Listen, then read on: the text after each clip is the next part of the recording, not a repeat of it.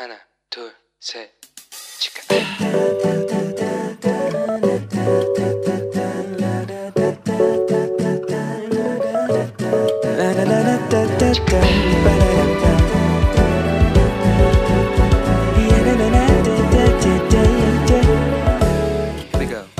Hello， 你这个星期过得好吗？我是你人生梦想应援团的头号粉丝 Annie。我想大家应该都听说过，如果要探索生命的奥秘的话，那么就必须要解读出人体的 D N A 密码。而解开人类所有 D N A 序列的这个构想呢，其实是最早是由一个美国的科学家，他叫做雷纳托·杜尔贝科博士，他在一九八五年的时候提出的。那美国政府呢，随后就在一九九零年正式的推行了一个叫做人体基因体的计划。那在各国的实验室通力和合作之下，这个计划呢，在两千年的时候就完成了人类基因的定序草图，并且他们也把这个基因资讯公开在美国国家生物资讯中心，也就是 N C B I 的基因资料库里面，提供给所有的科学家可以查询的服务。那因此这个人体人类的基因体计划，还有曼哈顿计划以及阿波罗登月计划呢，被称为人类科学史上的三大工程啊。那人类基因体计划它的主要任务包括了哪些呢？第一，除了要找出人类 D N A 上面所有的基因，因为在计划刚开始的时候，原本科学家预估大概是有十万个，但后来实验证明是只有三到三点五万个，然后还要确定三十亿个的这个碱基对的排列文字档。那碱基对是什么呢？碱基对就是形成这个核酸 D N A、R N A 单体以及编码遗传信息的化学结构结构的名称哦。那所谓的基因体呢，指的就是生物体内的所有 D N A， 包括它的基因。那人类基因体计划要测定的是人体有二十三对的染色体里面所有的 D N A 的序列，然后最后终于检测出来，它是由 三十一点六四七亿个碱基对来组成的，另外有三万到三万五千个基因呢。那所以我们的染色体呢，是存在在这个细胞核里面嘛，那是由这个 D N A 跟蛋白质所组成的。如果我们在电子显微镜下去观察的话，我们就会发现丝状的这个 D N A 的分子啊，盘旋缠绕在一颗颗的染色体的组织蛋白上面。只有当这个细胞要进行分裂的时候啊，这个细胞核里面这个松疏的这个染色质啊，才会卷曲浓缩成这个棒状的染色体。那这个基因呢，就存在这个染色体的上面。那这里讲的基因，特别是指在 D N A 的序列上面能够表现出功能的这个部分。那刚刚说过啊，在人类的所有染色体上大概存在着三万到三万五千个基因，对不对？而且每一对的染色体上面存在的基因种类跟数量都不一样，并且我们每一个人都有属于自己的基因。哇哦， 三十一点六四七亿个碱基对和三万到三万五千个基因耶！哇，这听了也太多太复杂了，对吧？那有些朋友可能会好奇呀、啊，哎，身为基督徒的我们为什么要去了解这一些啊？各位，因为当我们进一步去了解科学的时候，我们就会去思考，像人啊这样子一个复杂的生物体，究竟是怎么样形成的呢？那生物体真的有可能是从无生物的物质，例如说像石头，经过了几千年的碰撞以后形成的吗？那光明跟黑暗，天跟地，还有日月星辰、海陆空的这些生物们，以及在上帝的创造工作中占有最重要地位的人类，还有在创造顺序上最后定定的安息日，这一切的顺序如果不是上帝的话，那又是谁定出来的呢？对不对？这一切是不是都好像很难啊，很难可以给我们一个有说服我们的答案呢？好的，要进入我们的主题，欢迎大家来到今日领袖的单元。这个单元呢是由希望之书以及美国领导学界管理界的传奇大师约翰麦斯威尔博士所率领的 A Quaid 装备施工以及戏剧圣经还有我们 Wow C C N 中文台共同制作播出。不论你是什么年龄或者是你身处在世界的哪一个地方，我们都欢迎你的加入。如果有需要学生手册的话，可以在我们的节目底下私密留言。 在韩国的朋友，你可以写下你的姓名、联络电话以及地址，或者你如果是住在其他国家的话，你可以留下 email， 又或者你是住在台湾的话，你可以直接点选连结，台湾的希望之书也会提供给您纸本的学生手册。 好的，今天我们要继续来谈第一个领袖的特质，就是影响力。 在上一次的节目里面，我们谈到了影响力有几个关键的问题，是我们要一起找出答案的，对吧？那让我们再一起来复习一次。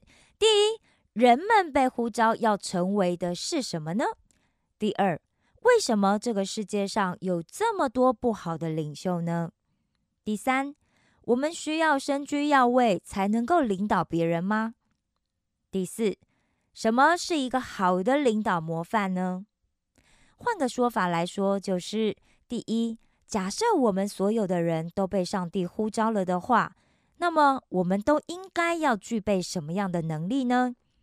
第二， 在这个世界上有很多人掌握了权力跟权势，但是为什么他们不是一位好的领袖呢？ 第三， 人是不是只有掌握权力， 身居要职才能够具有对其他人的影响力呢？ 第四， 正确的影响力模式究竟应该是什么样的呢？ 好的，刚刚我们在一开始的时候谈到了人体基因，对吧？ 其实圣经在一开始的章节， 也就是创世纪里面， 谈到了两个很重要的主题， 第一个就是起源， 第二个就是开端。 创世纪宣告了上帝就是全宇宙的创造者，也就是掌权者。 创世纪不仅谈到了世界是用什么样的秩序被创造的，同时也循序渐进的描述了婚姻跟家庭的建立、社会和文明的形成，另外还有罪的起源以及救赎的开始。而这里呢，就会谈到领导力是从哪里来的， 为什么我们需要领导者，这些问题创世纪里都有答案。现在就让我来读一段关于创世纪里谈到关于上帝的创造以及人类堕落的故事。当我在读这个故事的时候，请大家看着学生手册的第三到第四页做两件事。 那如果你还没有学生手册的话，那么你也可以把听到的就先在笔记本上记录下来。 好的， 第一，就是先在这个先把上帝在创造人之后命令人要做的事情在上面画上底线。 我再重复一次，上帝在创造人之后命令人要做的事， 请大家在上面画上底线。 第二，在我读的故事中， 请圈出跟领导有关的字， 或者是写下你听到跟领导有关的字。 好， 然后我们要一起来讨论一些问题，大家准备好了吗？ 好的，第一个故事是关于创造的。起初，上帝创造了一个多彩多姿而且美丽的世界，但就算有了天空、海水、植物、飞鸟和野兽，这个世界仍然是不完美的。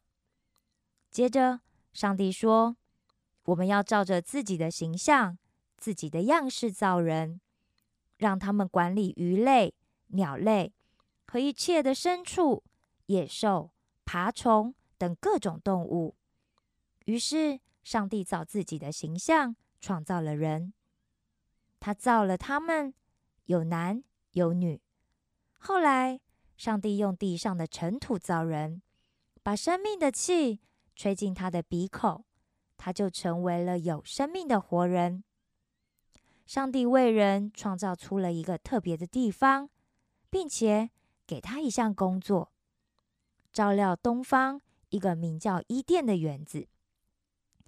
上帝赐福给他们，说要生养众多，使你们的后代遍满世界，控制大地。我要你们掌管鱼类、鸟类和所有的动物。上帝创造男人和女人，来与他建立亲密及美好的关系，并且在这个关系中教导他们善恶。上帝命令那个人说，园子里任何果树的果子你都可以吃，只有那棵能使人辨别善恶的树所结的果子你绝对不可以吃，你吃了当天一定死亡。上帝知道什么对那个人才是最好的，并且也供应一切美好的事物给他。后来上帝说，人单独生活不好，我要为他造一个合适的伴侣来帮助他。于是上帝用男人身上的肋骨造了女人。那个人说，这是我骨中的骨，肉中的肉，我要把她叫做女人，因为她是从男人出来的。这就是第一个家庭，丈夫和妻子一起照管上帝的园子。好的，第一个故事里面讲到的这个男人呢，就是我们大家都知道的亚当，那女人呢，就是夏娃。好，接着我们要继续再读第二段的经文。但这个故事呢，是有关于堕落的故事哦。上帝也同样创造天使，有些天使没有遵守上帝所设立的权力界限，待在他们该待的地方。这些堕落的天使的领袖就是那古老的蛇，也被称为魔鬼或者撒旦，又是那蒙骗全世界的。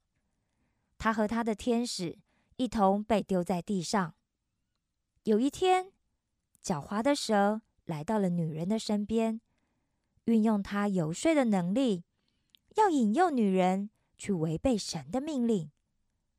蛇说，不见得吧，你们不会死啦。上帝这样说，是因为他知道，你们一吃了那果子，眼睛就开了，你们就会像上帝一样，能够辨别善恶。那女人看见那棵树的果子既好看又好吃，还能得到智慧，于是就很羡慕。她摘下果子自己吃了，又给她的丈夫吃，她的丈夫也吃了。他们一吃那果子，果然眼睛就开亮了。男人和女人知道他们冒犯了上帝，于是试着躲避他。当上帝问他们有没有吃他吩咐不可以吃的果子时，他们就开始责怪对方。那个人回答说，你给我做伴侣的那女人给我果子，我就吃啦。上帝又问那女人说，你为什么这样做呢？她回答说，因为那蛇诱骗我，所以我吃啦。男人和女人因为相信蛇空洞的承诺，并且拒绝了上帝的心意和属性，他们就失去了与上帝爱的关系。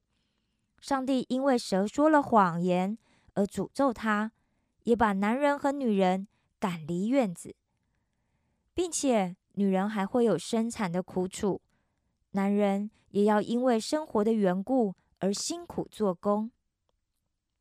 好了，接下来让我们一起再来听一次圣经里的原文到底是怎么说的呢？第一段是创世纪的第一章二十六节到二十八节。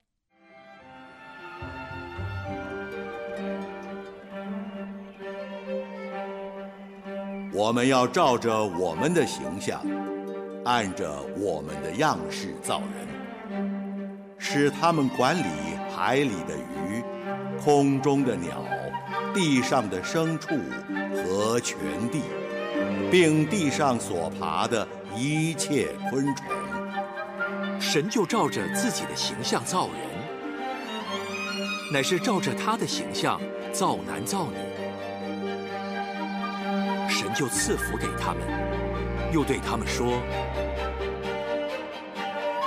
要生养众多，遍满地面，治理这地；也要管理海里的鱼，空中的鸟，和地上各样行动的活物。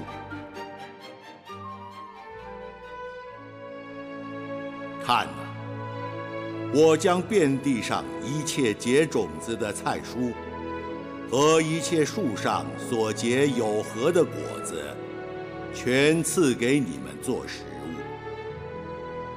至于地上的走兽和空中的飞鸟，并各样爬在地上有生命的物，我将青草赐给他们做食物。事就这样成了。神看着一切所造的都甚好，有晚上，有早晨，是第六日。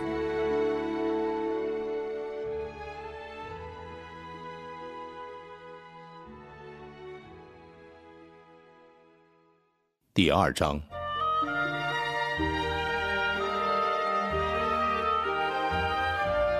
天地万物都造齐了。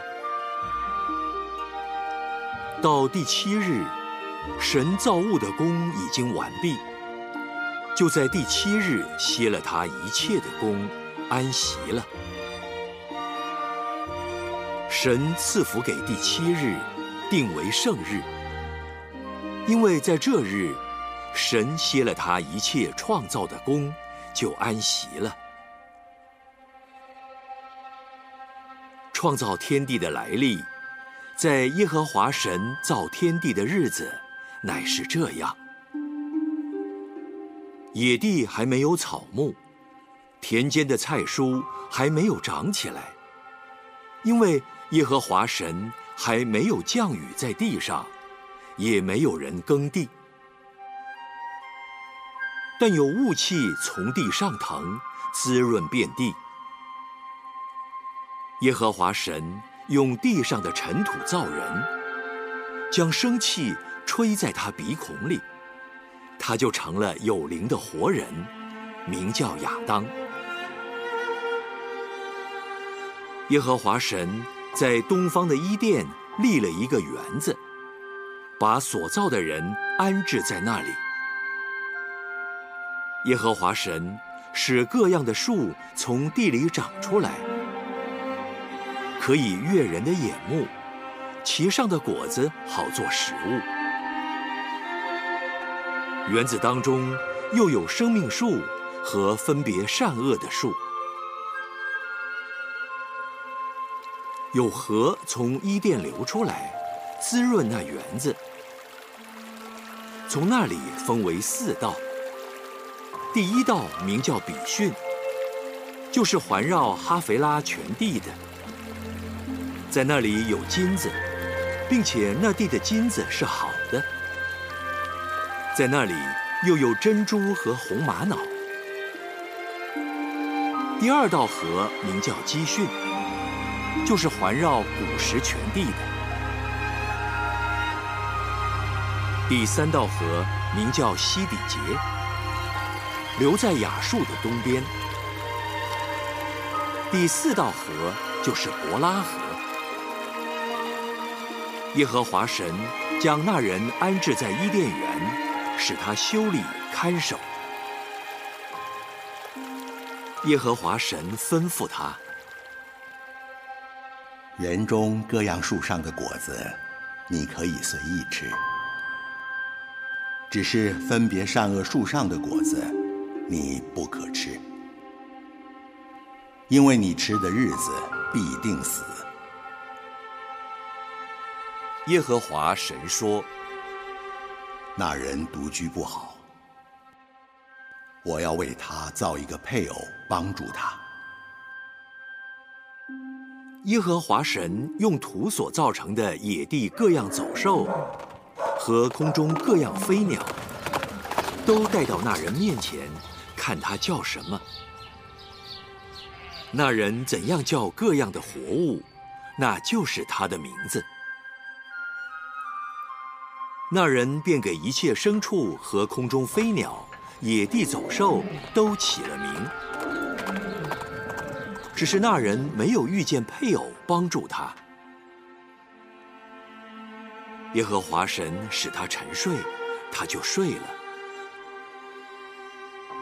于是取下他的一条肋骨，又把肉合起来。耶和华神就用那人身上所取的肋骨，造成一个女人，领他到那人跟前。这是我骨中的骨，肉中的肉，可以称她为女人，因为她是从男人身上取出来的。因此，人要离开父母，与妻子联合，二人成为一体。当时夫妻二人赤身露体，并不羞耻。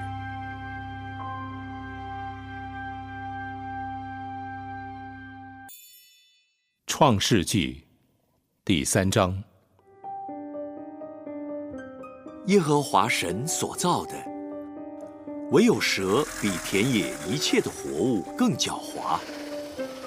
蛇对女人说：“神既是真说，不许你们吃园中所有树上的果子吗？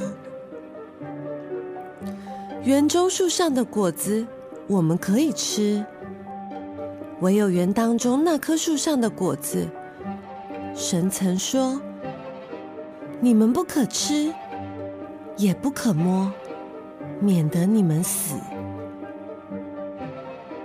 你们不一定死，因为神知道，你们吃的日子，眼睛就明亮了，你们便如神，能知道善恶。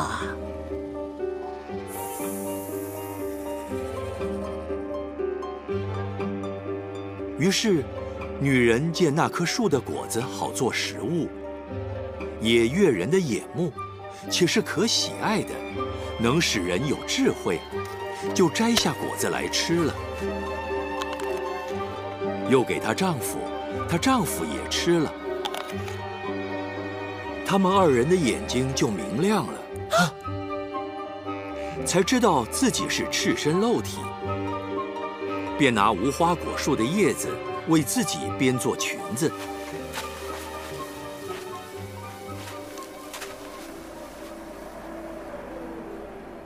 天起了凉风，耶和华神在园中行走。那人和他妻子听见神的声音，就藏在园里的树木中，躲避耶和华神的面。耶和华神呼唤那人：“你在哪里？”“我，我在园中，听见你的声音，我我就害怕，因为我赤身露体，我我便藏了。”“谁告诉你赤身露体呢？莫非你吃了我吩咐你不可吃的那树上的果子吗？”“你。”你所赐给我与我同居的女人，她把那树上的果子给我，我我就吃了。”耶和华神对女人说：“你做的是什么事呢？”“那蛇引诱我，我就吃了。”耶和华神对蛇说：“你既做了这事，就必受咒诅，比一切的牲畜野兽更甚。你必用肚子行走，终身吃土。”我又要叫你和女人彼此为仇，你的后裔和女人的后裔也彼此为仇。女人的后裔要伤你的头，你要伤她的脚跟。又对女人说：“我必多多加增你怀胎的苦楚，你生产儿女必多受苦楚，你必恋慕你丈夫。”你丈夫必管辖你。又对亚当说：“你既听从妻子的话，吃了我所吩咐你不可吃的那树上的果子，地必为你的缘故受咒诅。”你必终身劳苦，才能从地里得吃的。地必给你长出荆棘和棘藜来。你也要吃田间的菜蔬。你必汗流满面，才得糊口，直到你归了土。因为你是从土而出的，你本是尘土，仍要归于尘土。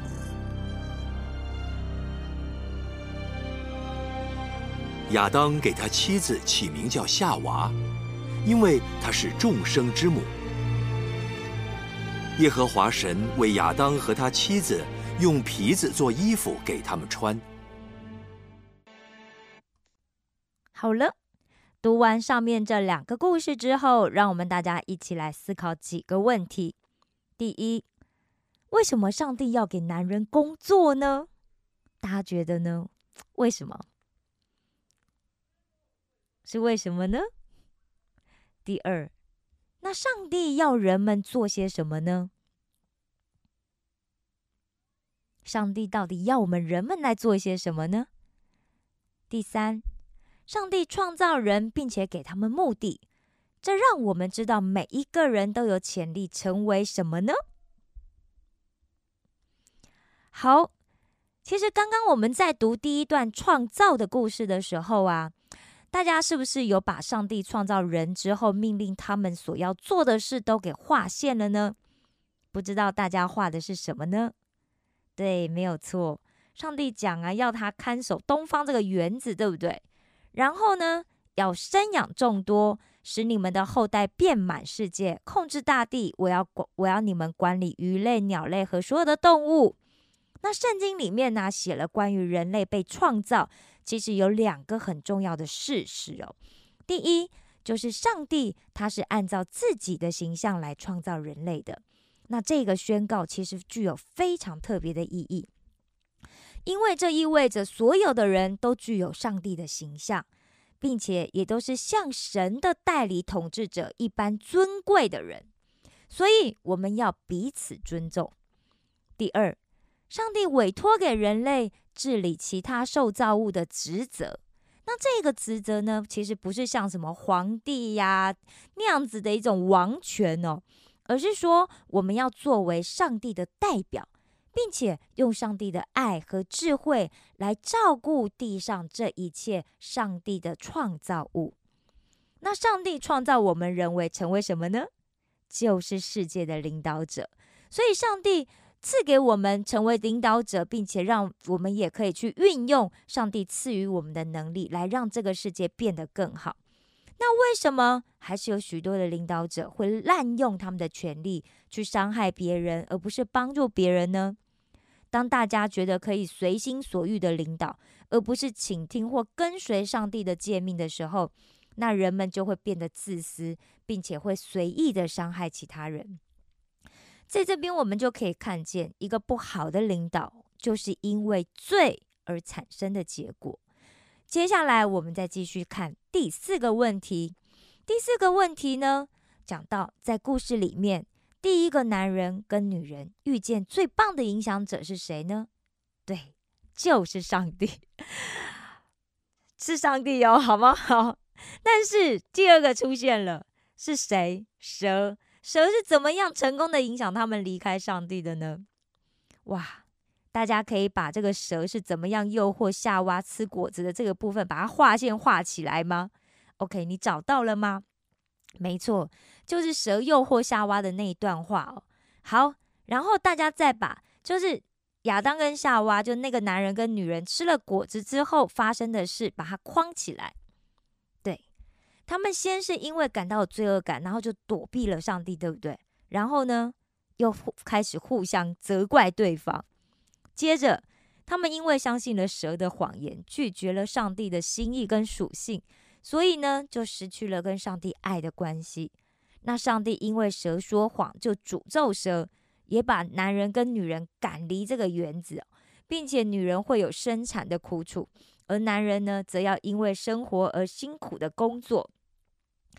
亚当跟夏娃违背了上帝的命令，所以罪就因此而进了他们的心。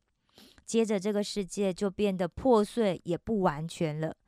从那个时候开始，人们就不再依靠上帝的帮助，而是选择自己做领导。但是我们可以看见，如果没有上帝的帮助的话，我们是不可能有好的领导的。所以，如果我们想要成为一位好的领袖的话，那么首先，我们必须知道我们是一个罪人，并且我们需要上帝的饶恕和恩典。一旦我们寻求上帝的帮助，并且渴望用我们的生命来讨他的喜悦的时候，我们就可以借由服侍他人来领导、鼓励他人，并且一起合作，让这个世界变得更加美好。接下来，我们一起来填写第五个问题，也就是写下我们每天都会做的五件事。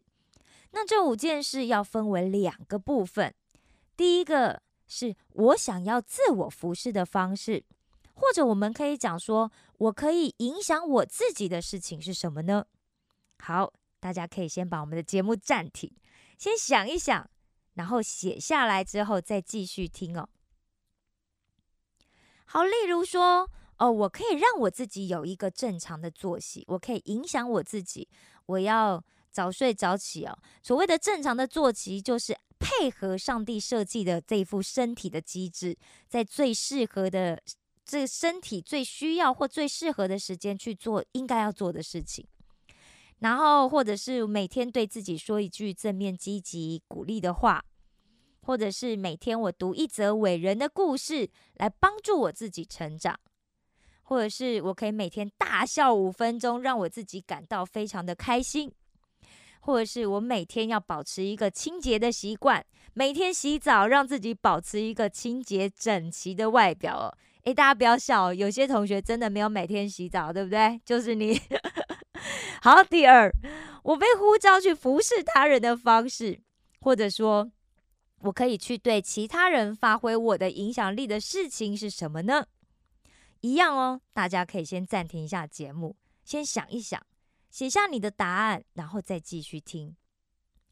好，比方说，诶，每天我可以对三个人亲切的微笑啊，打招呼，然后给他们一个愉快的感觉。或者是，哦，我每天找三个人，对他们说赞美或者是正面积极的话。另外，你也可以每天去帮助一个人，就像童子军说的一样，日行一善。像我还有一个朋友，他就讲说他是做设计的，所以他就说哦，我每天想要做一个好的设计，然后透过这个设计来发挥我的影响力。另外还有最重要一件事情，就是我们可以倾听别人说话，对吗？好了，大家是不是都写好了自己可以影响自己或者是影响别人的事了呢？好的，那让我们再继续看第六个问题，那就是你要如何保护自己脱离罪，远离让你会不信任神的试探，服侍他人的心，以及完成你的命定呢？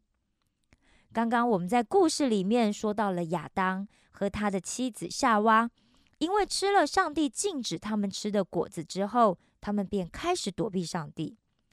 我们只要犯罪的话，我们就会因为感到有罪恶感而想要躲避上帝。所以我们一定要保护自己，远离罪。那到底该怎么做呢？大家先想一想，如果是我们的话，如果是我的话，我通常会在什么样的时候会想要犯罪？例如，我们在没有人看见的时候，可能就会想要横越马路啊，不遵守交通规则，或者是在我们心里充满欲望，但是又没有办法被满足的时候，我们可能就会想尽办法要去得到。但很多时候啊，我们可能会因为一时的判断错误，而用了不正当或者是伤害别人的方法，又或者我们认识了一些经常会诱惑我们去做一些坏事的朋友的话，那我们可能很容易就会被说服了。也许啊，这时候大家就会想说，哎，没有啦 Annie， 其实我自制力很好，哎，我就算去了一些大家觉得不应该去的地方啊，认识了一些会引诱我做坏事的人啊，我也不会被影响的啦。哎，同学各位，这我就经常啊会拿喝酒这件事情来做一个比喻哦。大家知道吗？当酒精一进入我们的身体之后啊，我们是不是你就会感觉到 心, 心跳速度会加快，然后可能就会出现肢体动作会不协调，然后走路也会失去平衡，反应也会变得迟钝，讲话也会开始讲不清楚。这个时候你还可以控制你的身体说，哎，我心跳不要变快，我反应可以不要变迟钝吗？我讲话可以讲清楚一点吗？哦，我想应该没有人可以，对吧？所以我们需要保护自己，远离罪的话，那大家觉得最好的方式是什么呢？像我的话，我就会觉得，因为也许我的自制力可能会被旁边的环境啊，或者是什么人给影响或者动摇，对不对？所以对我来说，保护自己最好的方法就是远离会让我犯罪的环境，或者我不去做犯罪的行为，甚至去就那一些会诱惑我去犯罪的朋友，我就不跟他们出去了。不知道大家写好了你的答案了吗？好的，上面的这两个故事啊，让我们明白上帝创造我们，并且赋予了我们什么目的。这也说明哦，每一个人都有成为领导者的潜力，但是我们也要小心哦，因为撒旦很容易会伪装成亲切的对象，用谎言来诱惑我们犯罪。如果我们没有警觉的话，那我们就会很容易会犯下不可挽回的错误。大家想想，如果当初啊夏娃知道蛇来搭讪他，而他吃下那个不应该吃的果子的时候，将会是攸关全人类生死的问题的话，大家觉得他还会被诱惑吗？或许他的选择就会不一样了，对不对？所以啊，我们可以去发挥自己的影响力，但是也要小心，不要被坏的影响力所影响。不知道大家刚刚都写了些什么答案呢？很可惜，我在节目里面没有办法跟你那个互动，也没办法听到你写的答案。也许你在写的时候会觉得，哇，这些问题好像都不是那么容易可以回答耶，我觉得有点难耶。没关系啦，容易都是从不容易开始的，大家知道齁。而且大家知道，其实我们东方人啊，通常很少做这种开放式思考的训练。所以一刚开始你可能会觉得不太适应，或者是不太习惯，但是没有关系哦，大家就跟着我一起多练习几次。那很多时候大家在遇到问题的时候，我鼓励大家就趁这个当下，你就去想一想哦，你就去思考一下这个问题，然后想办法写出答案来。这样大家以后在思考其他问题的时候啊，你也可以训练自己哦，我可以反应快速的去得到比较多的答案。因为只有一个选择就不是选择，大家知道齁，只有两个选择的话，就让我们左右为难啊。我们一定要有三个以上的选择，三个以上的答案，这样我们才真的有选择有答案，好吗？好了，在今天的节目结束之前，我想问大家几个问题。透过我们今天的说明，你有没有学习到什么新的东西呀？或者是还有没有哪些部分是你还不清楚的呢？欢迎大家留言给我，我会尽力的回复给大家，好吗？最后，我想跟大家一起来做一个结束的祷告。亲爱的天父上帝，我感谢你创造了我，让我知道我如果偏离你的话语的话，我就会无法抵挡罪的诱惑。求你帮助我，只做你喜悦的事，而不去做你不喜悦的事。但愿我的眼睛可以因为你的话语而明亮，可以摆脱虚无的欲望，并且享受顺服你的喜乐。这样的祷告是奉靠我主耶稣基督的名求，阿们。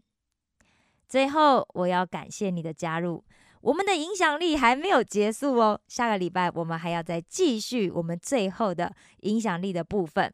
我爱你们，为你们感到骄傲，愿上帝祝福每一个正在听着节目的你，活出具有影响力的生命。石头们的青春日记，我们下次见哦。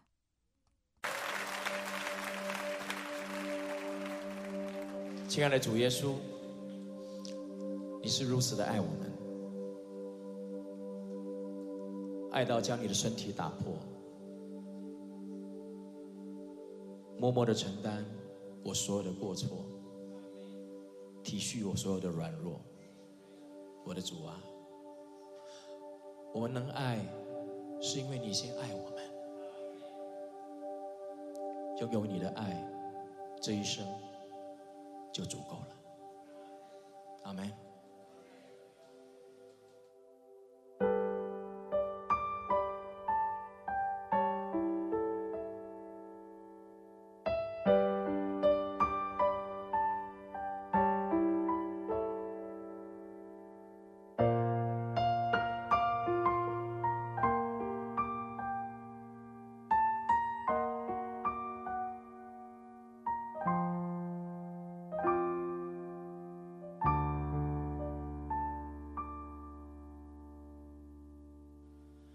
你是如此爱我，爱到为我将你身体打破。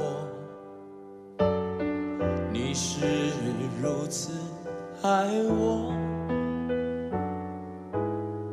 默默地承担我所有的错。你是爱我，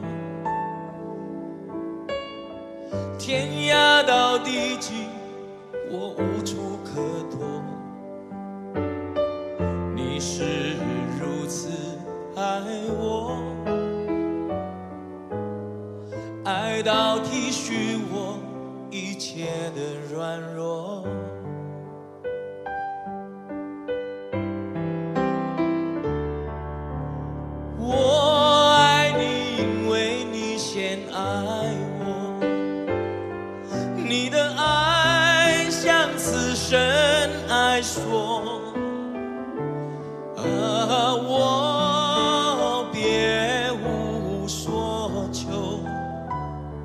因为拥有你的爱，这一生我已足够。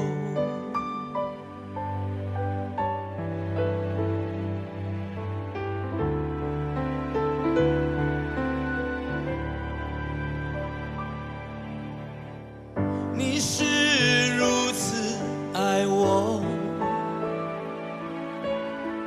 爱到为我将你身体打破。你是如此爱我，默默地承担我所有的错。你是如此爱我，天涯到地极，我无处可躲。你是如此爱我，爱到体恤我一切的软弱。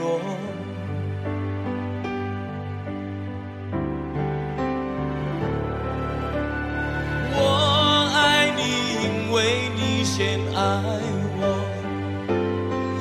你的爱像此生爱说。啊，我别因为拥有你的爱，这一生我已足够。我爱你，因为你先爱我，你的爱像是神来说。